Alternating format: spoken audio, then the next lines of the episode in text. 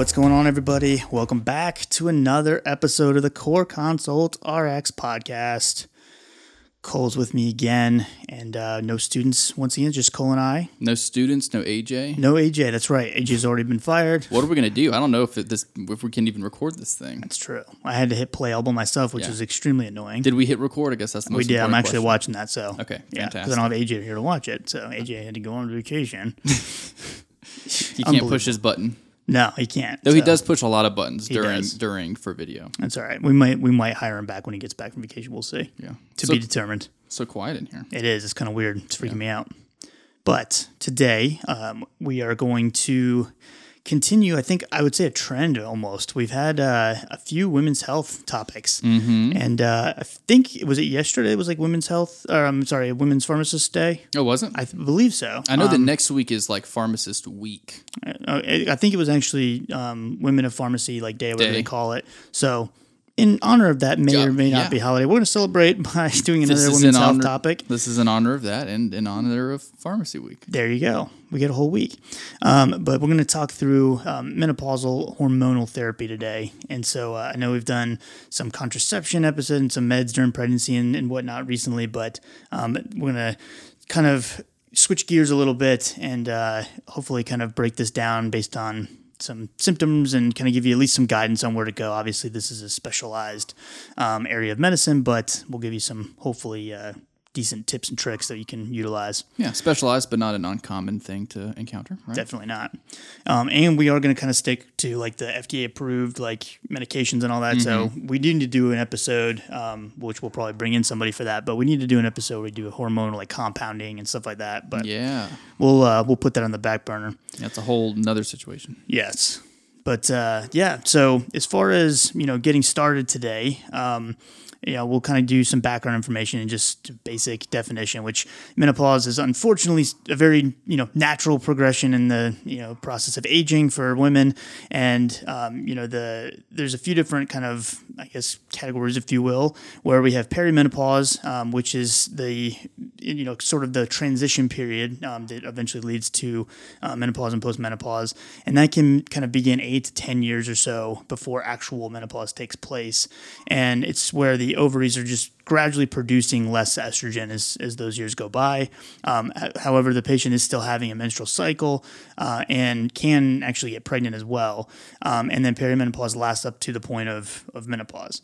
Uh, menopause is that point in, in which the uh, patient is no longer having a menstrual period, um, and basically the ovarian follicular activity has has stopped along with the production of you know most of the, estrogen, um, and it's diagnosed officially when a, a patient has has gone without a period for 12 consecutive months, um, and Yep. obviously meets the criteria you know the age the age you know expectancy and all that stuff obviously amenorrhea can be Right. um, a completely separate thing so this is obviously happening in older patients typically Right. And uh, there are some common uh, symptoms that they're going to experience that you can expect.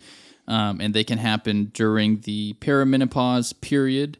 And it can definitely uh, substantially impact their health and kind of their, their daily function.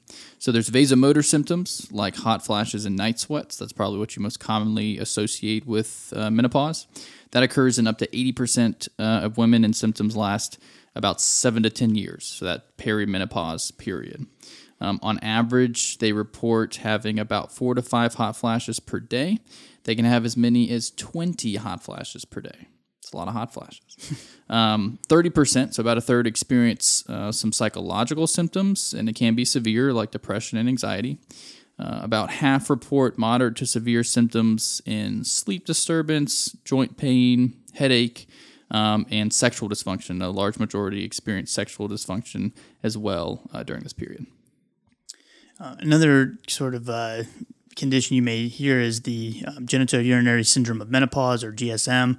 Um, and that's sort of like this collection of symptoms that are basically all stemming from that decrease in estrogen, um, as well as like other sex steroids. And uh, that leads to changes in not only physiological. Um, you know response, but also anatomical in some cases as well. And so patients will have um, you know vaginal dryness or burning or irritation. Um, you know, from a sexual standpoint, um, they could have lubrication difficulty, um, dis- discomfort or pain, um, you know, or, or, impaired sexual function altogether.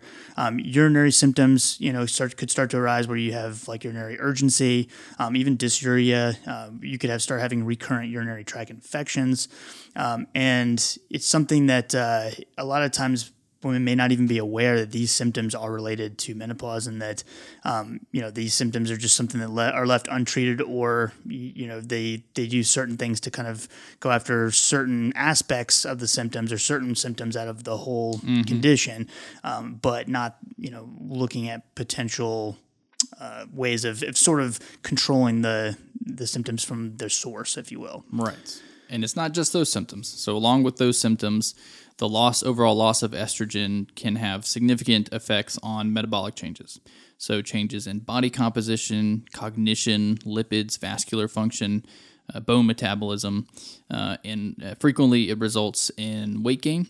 So a significant increase in central abdominal fat uh, specifically, and a weight gain of about an average of, of five pounds. Also, skin changes, uh, decreased thickness, elasticity, loss of collagen and wrinkles, um, and hair changes, including alopecia. Um, but also, it can affect cognition. So, poor concentration, um, memory, uh, poor cognition, and memory are common during menopause, during the transition, and during the early postmenopausal phase uh, as well. So, you know, working a patient up for um, obviously based on their symptoms and their, um, you know, the age and all that kind of thing. Um, some laboratory tests that can also kind of give us some insight. Um, so, follicle stimulating hormone (FSH). Um, typically, we expect FSH to be greater than 10 to 12 um, on day two to of three of the menstrual cycle. Um, you know that may indicate that they're starting to have like um, you know diminished uh, ovarian reserve, um, and then once the FSH starts reaching levels of like greater than 40, that's going to basically indicate that ovarian function has like officially ceased um, being you know menopause. Um, other like important kind of labs to consider: thyroid obviously is going to be good. Um, iron labs, lipids, um, serum prolactin because that can also lead to amenorrhea and, and whatnot. Um, and then serum HCG uh, and other you know just random CMP and workups like that. But you do want to get a, a, full picture to make sure that there's no other uh, potential causes that could you know lead to this these symptoms and whatnot. Right. Um, and kind of merging into treatment options, it's important to mention that uh, menopause is not a disease, it's a natural life event that comes with aging. The primary goals for menopause are to relieve symptoms and improve quality of life while reducing or minimizing adverse effects of therapy or whatever we're using. Um, so it's just to, to help with symptoms, improve quality of life during this period. So this can be best achieved, of course, by treating very individually based on the patient's goals, uh, medically, socially, uh, what their family history is like, and kind of what they're looking to get out of um, their symptom management. Um, but in women with moderate to severe hot flashes and vulvovaginal symptoms, um, MHT, which is menopausal hormone therapy, is the treatment of choice unless it's contraindicated. So that's you know it's important to kind of also consider, like Cole said, the the symptoms and and what type of symptoms are most problematic because that's going to really dictate where we go with treatment.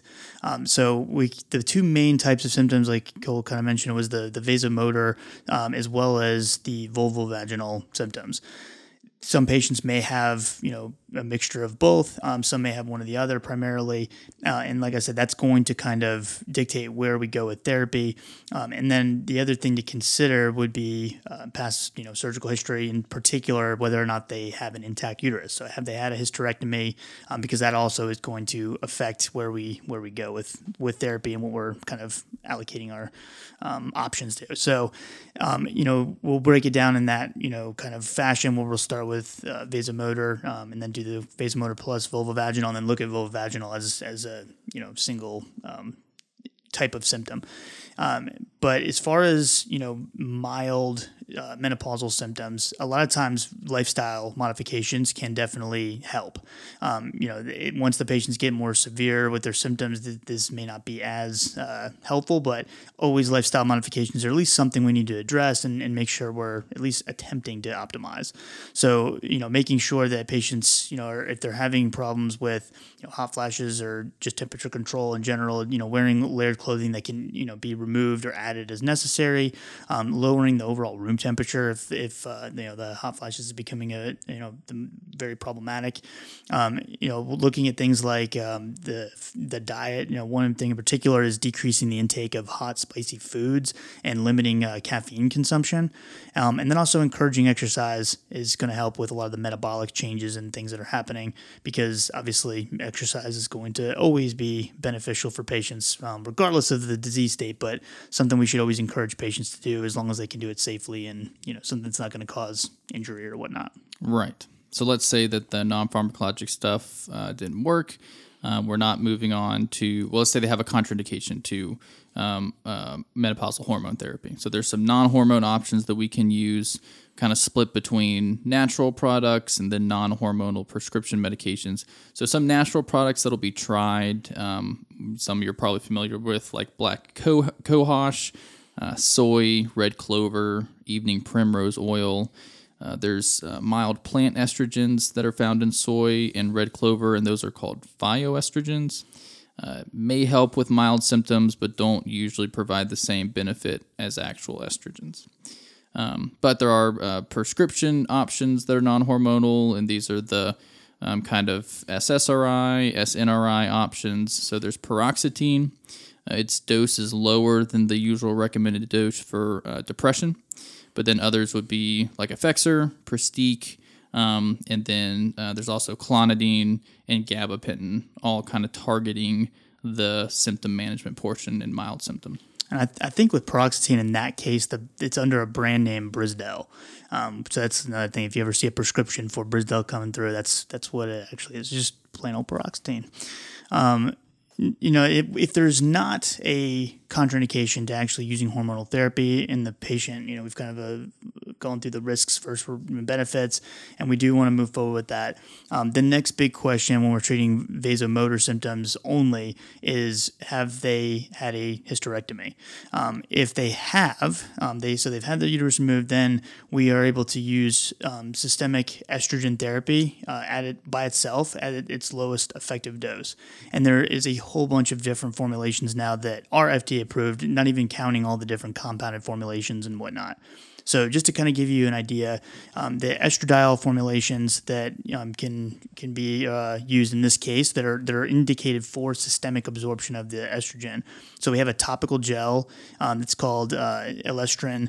We have transdermal patches like Vivelle Dots, um, as well as like Climara. Um, there's a vaginal ring called FemRing that is, um, and we'll see when we talk about the vulvovaginal symptoms. There's another vaginal ring that has the same active ingredient, estradiol, but it is made for local application versus this ring is made for um, systemic absorption. It's got very high systemic absorption, even though it's a ring. Um, there's also some 17 beta uh, estradiol formulations. Um, so there's like the micronized tablet, the estrace tablets, and then there's various gels. So there's uh, estrogel, um, and then also Divigel. Um, so the one thing to keep in mind is with estrogel, it's applied to the wrist and shoulder, versus Divigel is applied to the upper thigh, um, where you alternate legs daily. So the the application site is important. Um, and then there's also a topical spray called Evamist uh, that's applied to the inside of the forearm. Um, but again, all of those are indicated for systemic absorption of estrogen. Um, and there's also our conjugated equine estrogen, so our Premarin um, oral tablets are also an option. Though it's good to know that these medications are not without their um, concerns and warnings as well. So, for instance, there is a FDA boxed warning uh, for endometrial cancer risk if given without progesterone to patients with a uterus. So Mike mentioned if they didn't have one, but if they uh, still have a uterus, there is a, a box warning for endometrial cancer risk. Uh, there's some contraindications. So if they have a history of breast cancer, that's a contraindication uh, un- undiagnosed uterine bleeding or an active uh, VTE, venous thromboembolism, all those are contraindications. There's also an increased risk of retinal vascular thrombosis. Um, and then there are some more common adverse effects like edema, so swelling, uh, hypertension, headache, weight gain, depression. Uh, can also increase triglycerides. With the patch, you can, of course, have some redness or irritation of the skin uh, when it's applied topically. And then with the gels or the Evamist, um, the sprays are flammable. so keep that away from 11 year old boys, I would say. If it's anything like uh, Axe spray, I think there's some. Some some large burn marks. You know what we used to do with that stuff? We would we would spray it on our arms. You probably do the same thing. I can't say that I did this. You were a pyromaniac, right? I mean, I was. I really wasn't actually. I, would- I'm actually surprised to hear this about well, you. we would spray it on our arms and then you know light it with a match. This is not recommended, by the way. Light it with a match and it would you know flame up, but it would just burn off the axe spray, and then you get some singed hair, but then it would like fizzle out before it burned you. well, that's good news. I have not tried that. Well, maybe you should. Maybe. Maybe you need a we little- are just like Cole said. We are not recommending You need that. to we are adult You know, professional maybe people. I never. Maybe I just watch kids do that. I I can't imagine that eleven year old me would actually do that, but people definitely did it in my circles. Well, that's good. Well, you ran with a rough crowd. we were bad, bad boys. yeah, something like that. Uh, but yeah, the gels and the Ava, Ava Mist, I guess, is, is flammable. Uh, also, topical formulations avoid first pass metabolism. So, what does that mean? Lower doses are needed, uh, which can lower the risk for adverse effects because there's lower systemic concentrations. So, good thing to be aware of. Now, uh, let's talk about if the same patient comes in and they, you know, vasomotor symptoms, but they do have uh, an intact uterus, so they've never had a hysterectomy, and you know that's going to kind of change up uh, our therapy options. So in that case, we need to do an estrogen with the additive uh, progesterone activity as well, because um, we need to avoid the the black box or the the box warning that uh, Cole just mentioned previously. Um, we also have uh, an estrogen agonist antagonist option that we'll talk about too, um, and basically that's something that's going to the the progesterone component um, or the agonist antagonist is going to basically prevent that um, endometrial hyperplasia and lower the risk of endometrial cancer. So well, we have a few different options. We have the estradiol. Levonorgestrel patch, which is the Climara Pro. Um, we also have the estradiol norethindrone patch, which is the CombiPatch. Um, and then we have the same combo, but in tablet form, which is the um, Activella, and there's a few other names for it. Um, and then there's an estradiol drospirenone, that's the uh, Angeliq brand name. And then there's the, um, instead of Premarin, it's got the same Premarin equine estrogens, but it also mixed in um, with um, medroxyprogesterone. So that's uh, under the brand name Prempro. Um, however, it still contains estrogen products, so that increased risk of um, VTE and potentially breast cancer, stroke risk, and all that kind of thing, especially in patients that are um, older, have uncontrolled hypertension and other you know, comorbidities, uh, are still in play. So those are still considered box warnings and something that we have to be cautious of, um, even though we're taking away the, the uh, some of the risk with endometrial cancer and whatnot by adding the progesterone. There's also another drug called Duavee, which is conjugated estrogens plus bazedoxifene. Bazedoxifene is a selective estrogen receptor modulator. Um, uh, so, take with estrogen, referred to as a tissue selective estrogen complex, TSEC. It provides relief of vasomotor symptoms and maintenance of bone mineral density in postmenopausal women. So, effectively, it can help prevent osteoporosis. Yeah, so this is like basically that the same thing as using an estrogen and progesterone, just coming at it from a different standpoint. So this is an alternative to the other. So, it's still an agonist antagonist. It's just not estrogen plus progestin. Yep. So this is another option if you're trying to avoid a progesterone. So I can't say that I've seen. I have seen it some, but I haven't. You know, and it's been a while since I was in dispensing or anything. But um, I definitely feel like I saw the other ones a lot more. So Yeah. I have to check on pricing and stuff on that one. I bet it's maybe up there a little bit still. Um, all right. So um, again, talking about uh, some of the other options, like um, there's the micronized um, estrace tablets that you could, um, and where you basically add in a separate progesterone. So they use um, the you know estrace or premarin and then you use your separate progestin. As you know if you didn't want to use a combo product so they have like the medroxyprogesterone like provera tablets and um, we all, they also have the micronized progesterone like the prometrium. Um, the micronized progesterone may lower the risk of breast cancer and cardiovascular um, events compared to synthetic progestins. There's some you know some evidence to support that and so that may be an, an option as well especially from a cost perspective. If you are worried about some of these more uh, expensive like combo brand name products, um, then then kind of making your own combination uh, may be an option as well, and uh, using something like Premarin plus Provera to you know as two separate things or Prometrium. So th- those are also um, all options. But again, those are kind of thinking along the lines of a patient who has vasomotor symptoms only. Um, now, the other thing would be if the patient has both vasomotor and vulvovaginal symptoms. Think of vasomotor being, uh, you know, a needed systemic estrogen you know on board in order to treat those symptoms. So we're kind of going the same route with with that um, you know with that patient population because you know the in that case we want to make sure that um, we are treating the vasomotor symptoms and we're still going to get some of the vulvovaginal symptoms treated because of the systemic absorption of estrogen. Um, we don't de-escalate therapy and only use localized options unless it's just vulvovaginal. Right. So essentially, the these options we've been talking about so far we're hitting vasomotor because it's systemic and it also happens to help with vulvovaginal. But mm-hmm. if it's just vulvovaginal, then you can use localized options. Um, there's creams, tablets, and rings. Um, so uh, one option is the 17 beta estradiol formulations, and there's a cream, a ring, and a tablet. So the cream is the estrace cream, so probably the most common thing that you, uh, very common. There's the vaginal ring, um, estring, and then there's the Vagifem, which is the vaginal tablets with the um, vaginal applicators. So I probably saw estrace cream and Vagifem the most. Um, there's also Premarin cream. So Premarin cream is the conjugated equine estrogens, uh, localized cream that you'll apply vaginally, um, and you don't need that uh, systemic absorption for the, the vulvovaginal symptoms. Progesterone therapy for endometrial protection is not needed with the use of low dose vaginal estrogen um, uh, because there's low systemic exposure. So that's uh, a positive. Therapeutic response to vaginal estrogen therapy is typically reached after about two weeks of daily estrogen use. So, a good counseling point for the patients that they're not going to get immediate benefit. Um, for maintenance therapy, doses are administered about two to three times a week. Um, so, once they, they um, achieve a response, it doesn't have to be uh, daily. I remember running into a lot of issues with day supply concerns with like uh, uh, estrace cream and getting yeah. audited by insurance and that sort of thing because they were just using it two to three times a week.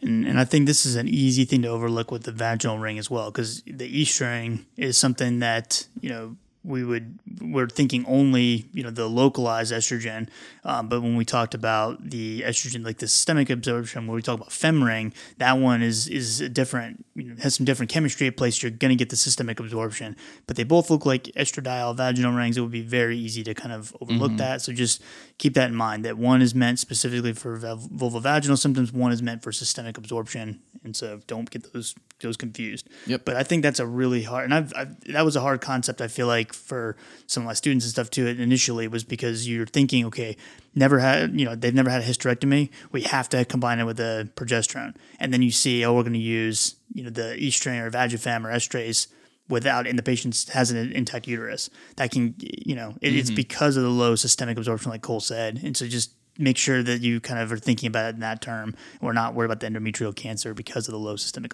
exposure right so um, some other options that we, we can do from an oral standpoint. Um, so we have uh, um, or Osphena is the brand name, and it's basically another like estrogen agonist antagonist uh, medication that is taken orally, um, and it's you know, just working kind of the same concept as uh, we talked about earlier with just regular estrogen and whatnot. Is in combination with a progesterone, you're activating estrogen pathways in some tissues and basically blocking estrogen pathways in others, um, and so we're hopefully the concept is to kind of lower the um, systemic risk of the estrogen and, and focus on just the vulvovaginal symptom relief. Um, still does carry a box warning though, uh, because it still has uh, an estrogen type component to it um, where you have to consider the, the risks and whatnot. Um, and then as far as um, patients with, you know, contraindications, so if a, if a patient has severe hepatic impairment um, and, you know, that, that would be a reason why we would not want to use this particular medication. And it does have to be taken with food to make sure that we optimize absorption and um, watch for, you know, GI upset and things like that. Um, other adverse effects, hot flashes, believe it or not. So we're, we're basically inducing some potential uh, vasomotor symptoms. Um, some vaginal discharge, um, hyperhidrosis, um, potential muscle spasms. So there's a few kind of random adverse effects to be aware of, um, but those are some things that we you know have to keep in mind and warn patients about. Yep. And then thinking about the concerns over the stroke and the cancer. So there was a, a trial that was launched in 1991. So I guess that was 30 years ago. Mm. My gosh. Um, uh, called the Women's Health Initiative. And it was a randomized, double blind, placebo controlled trial um, looking at the effects of um, hormonal therapy on heart disease, menopausal hormonal therapy on heart disease, osteoporosis, and cancer. So it had two arms, and it'll sound similar to some of the recommendations we've been making with some of these drugs. But the first arm was the estrogen plus progestin arm, involving women with an intact uterus. The other was an estrogen alone arm, involving women with a history of a hysterectomy. So the results were that the estrogen plus progestin arm was terminated prematurely after only 5.2 years, where the planned duration was 8.5 years, uh, because the global index statistics supported risks exceeding benefits on the major outcomes that that we kind of talked about. So. Um, that's where one of the concerns comes from. The other um, uh, estrogen only arm was terminated early uh, at 6.8 years because of the excess uh, stroke risk. So the hormonal therapy definitely does not come without its its risks. And, and just some of the, the outcomes that they were looking at um, were things like um, heart disease, stroke, um, instances of VTE, um, invasive breast cancer, colorectal cancer, uh, hip fractures, um, overall mortality, and then that global index, like Cole was saying, and just some kind of endpoints to keep in mind. You know, patients that were on the estrogen and progesterone arm still, statistically speaking, still had uh, an increased risk of stroke, VTE, invasive breast cancer, even though they're using the estrogen plus progesterone.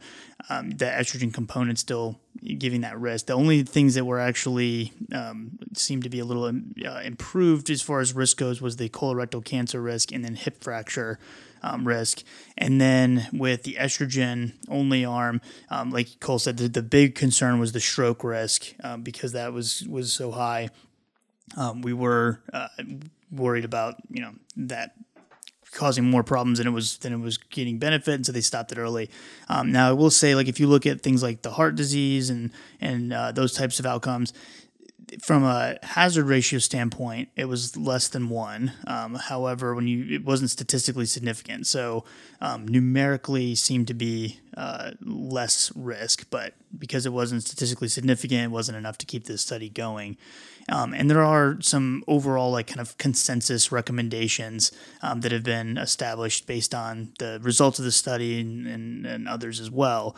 Um, but the some of the kind of just summary statements would be that menopausal hormonal therapy is definitely going to be the most effective treatment, specifically when it comes to vasomotor symptoms.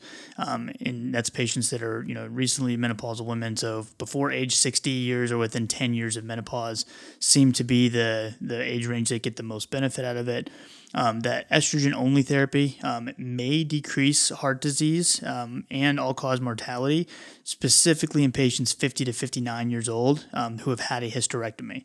So when you look at you know the the trend with the overall population that study, it was like I said numerically uh, it looked like it was less risk, but didn't meet statistical significance. When they start separating it by age groups, that's when we started seeing the the benefit there. So 50 to 59 is where we're going to optimize that um, potential decrease in heart disease and all cause mortality with the estrogen therapy, um, but make sure that they've had a hysterectomy. And then it's the same thing with uh, that, that age group. Um, we look at the combined estrogen and progesterone therapy arm, um, basically shows a similar trend for mortality, but the, the significance and uh, difference in um, heart disease was not, not there. So um, a little bit different there with the progesterone combo. Yeah. And because of that, um, use of hormonal therapy should definitely be individualized, uh, depending on the patient's symptom severity, uh, their personal risk factors like age, uh, how long it's been since they started menopause, their history of VTE or stroke or heart disease, and breast cancer. So just make sure it's a conversation where you are um, relaying the risks and potential benefits uh, with the patient so they can make an informed decision. Uh, but based on observational studies, the transdermal hormonal therapy and low dose oral estrogen therapy seem to have a lower risk of VTE and stroke versus the standard um, dosage of the oral estrogen regimens. Uh, so, in general, try to use the lowest dose of hormone therapy possible for the shortest duration to adequately manage uh, the symptoms and reduce risk. All right. So, um, again, just to kind of recap, um, so when we think about the actual patient and their particular symptoms, so vasomotor symptoms are going to be either estrogen therapy by itself, or um, if they if, if they've had a hysterectomy, or if not, if they have an intact uterus, then we're doing estrogen plus progesterone therapy. Um, again, like Cole said, the lowest dose that we can you know get by with and still get symptom relief, and then kind of reassessing as far as how if they still need it um, after a certain period of time.